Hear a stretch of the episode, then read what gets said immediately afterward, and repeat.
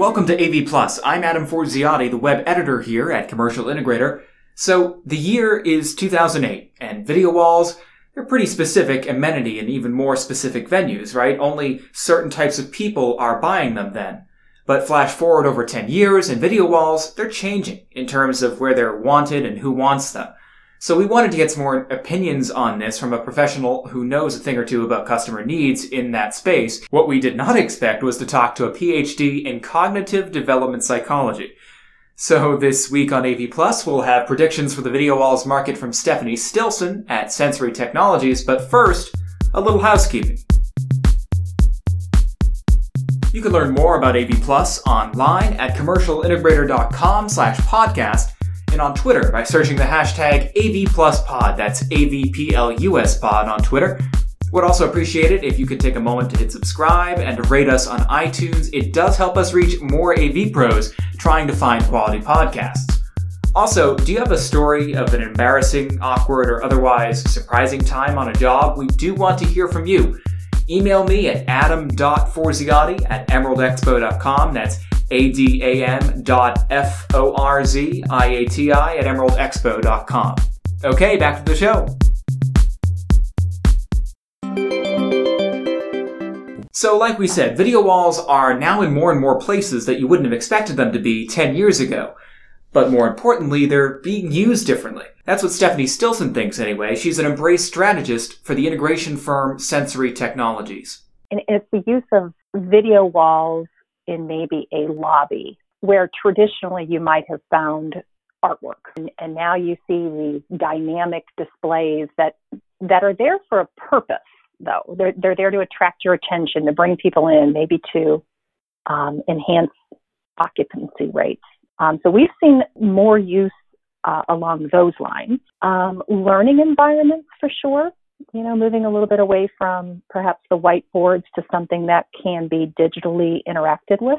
We had a client recently that put up a big video wall um, for two purposes. The two I just mentioned, really. One, to have that wow factor um, as students are on their admission tour. But when students weren't um, touring through their campus, it can be easily converted into a learning tool. So, as an embrace strategist, Stephanie tries to represent customers, researching, you know, what they're actually trying to achieve with video walls, and, you know, help the sensory tech team to consider the most important factors. Her background as a cognitive development psychologist helps her with that. Mostly, I'm passionate about how technology empowers people. We do spend a lot of time trying to figure out what the business objective is for the new technology. So if someone comes and says, hey, we want a video wall, you know, our first question is going to be why? Convince me you need it.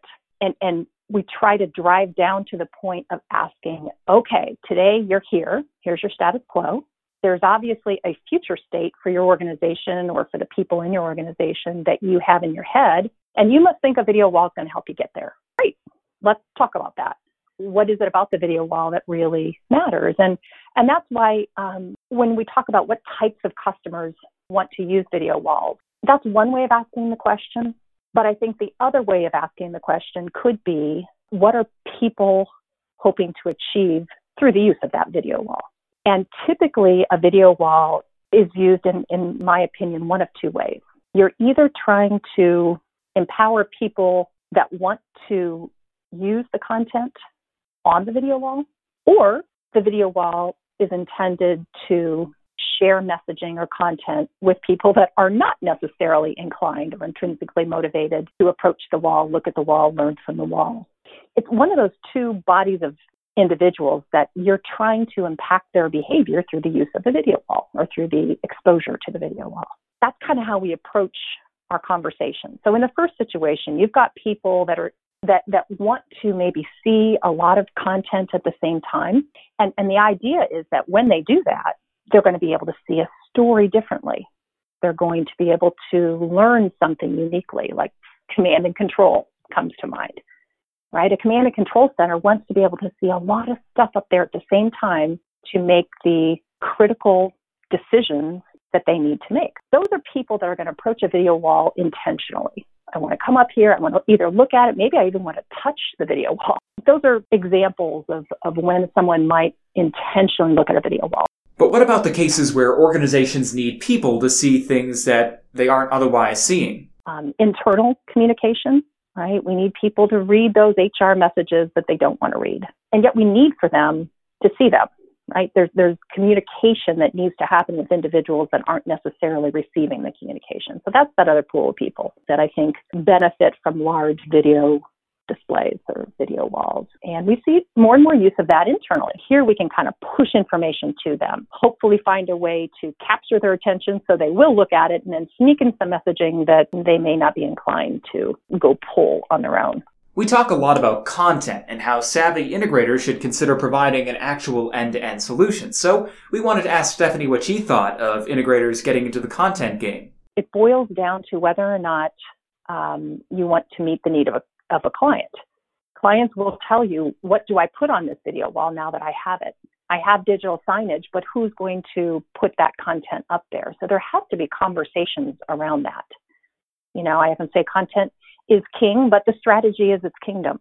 We have to talk about what's going to go on that display, what's going to go on that video wall, really before you sell it. Um, otherwise, you're you're not going to have success. Um, so there would be questions to consider for sure. You know, is the AV integrator willing to provide those resources um, around strategy and discovery so they can find out what the business objective is? Um, and then guide the client similarly. You know, we used to talk about training being an AV integrator's job at the end. And at the end of it, AV um, at, at the end of the integration, you need to provide training on how to use stuff. You know, we're kind of seeing that it's almost more important to help expose the novel ways to inject these types of technologies, video conferencing, digital signage, into workflows and habits that can make people more effective and more efficient. We're finding we need those conversations um, up front. It, it isn't just about learning how to push the button and make the system come on it's it's how you take these visual products, these these new technologies, and embed them into workflows in ways that you know make people more prosperous, happier, less stressed, m- mostly successful.